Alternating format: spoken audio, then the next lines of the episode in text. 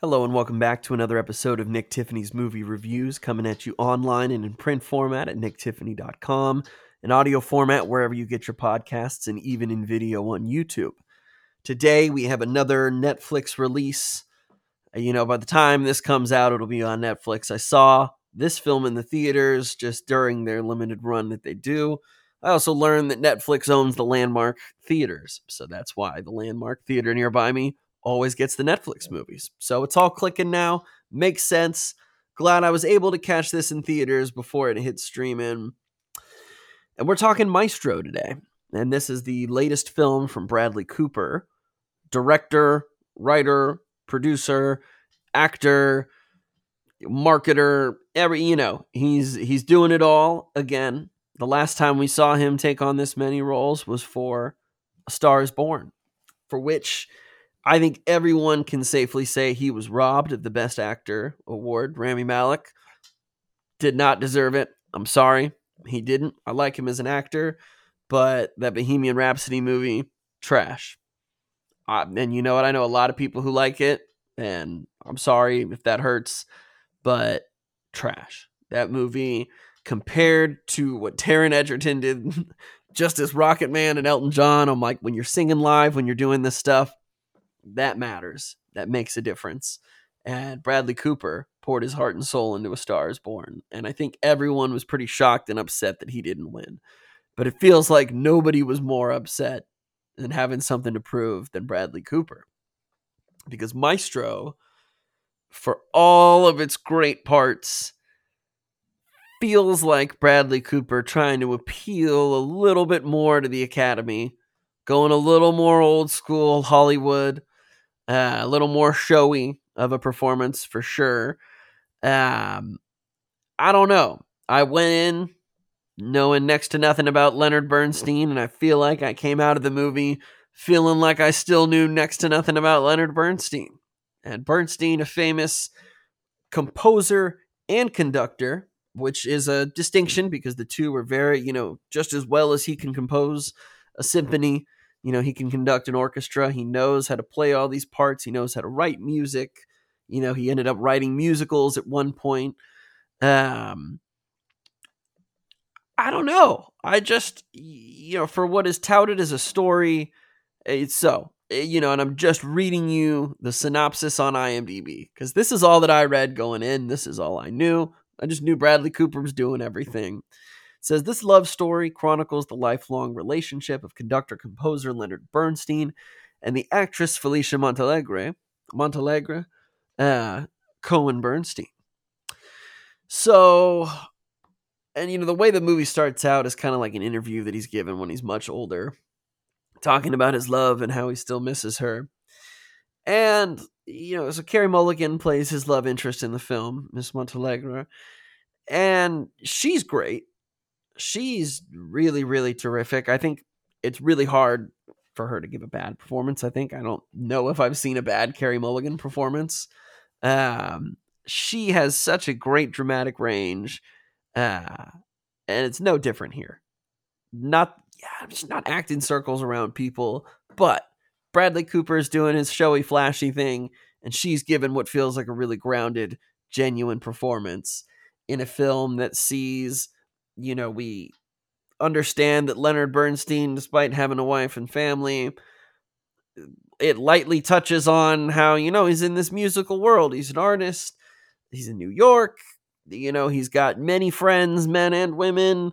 Matt Bomer's in the movie. I was kind of looking forward to him having maybe more of a supporting role in a film, and he's really only in it for five minutes or whatever. But you know, they're like, oh, you know, Leonard liked men and women, and even when he was married, still liked men younger men.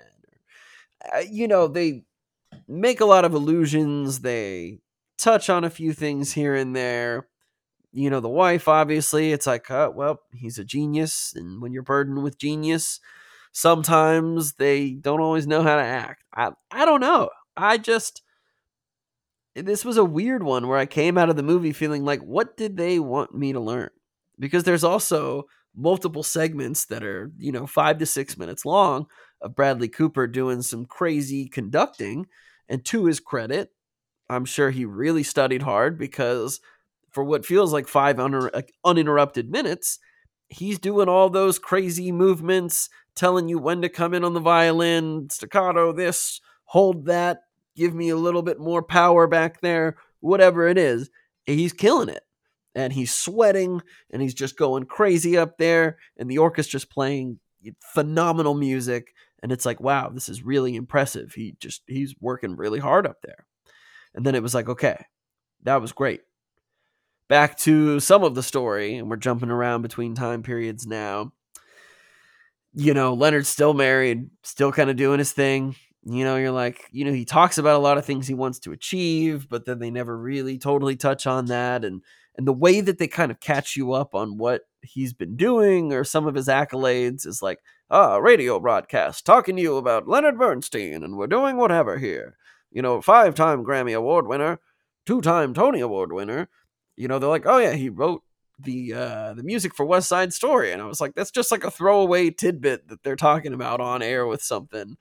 Uh, so I don't know. I just I was really hoping for more, I guess, or I was really hoping for more of like a cohesive story or something that they really felt like they wanted to tell.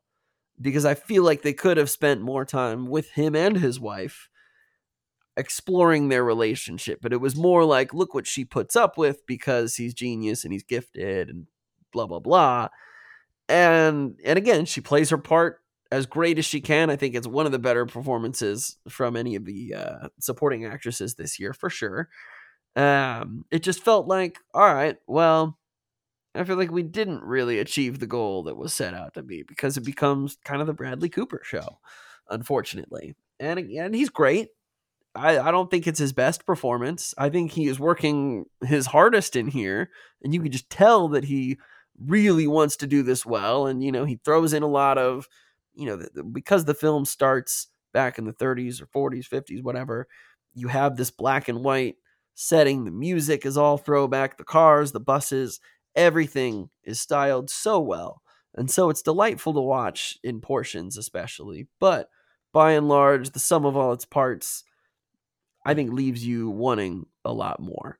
I certainly felt like I didn't get a lot out of it. And so despite all the awards chatter and things it's been getting, other than Carey Mulligan and maybe the music, this is one that kind of missed the mark for me. Definitely still checking out, especially when it comes out on Netflix.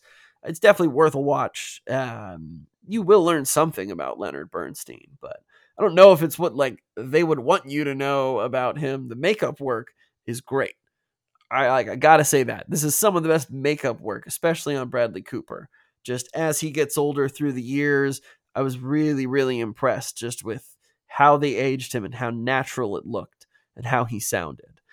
Um, but you know, seeing like sweaty 80 year old Bradley Cooper in a club, like, I don't know, there's weird moments where you're like, what am, what am I watching? Why are, why are you highlighting this instead of spending time with your wife and on this relationship?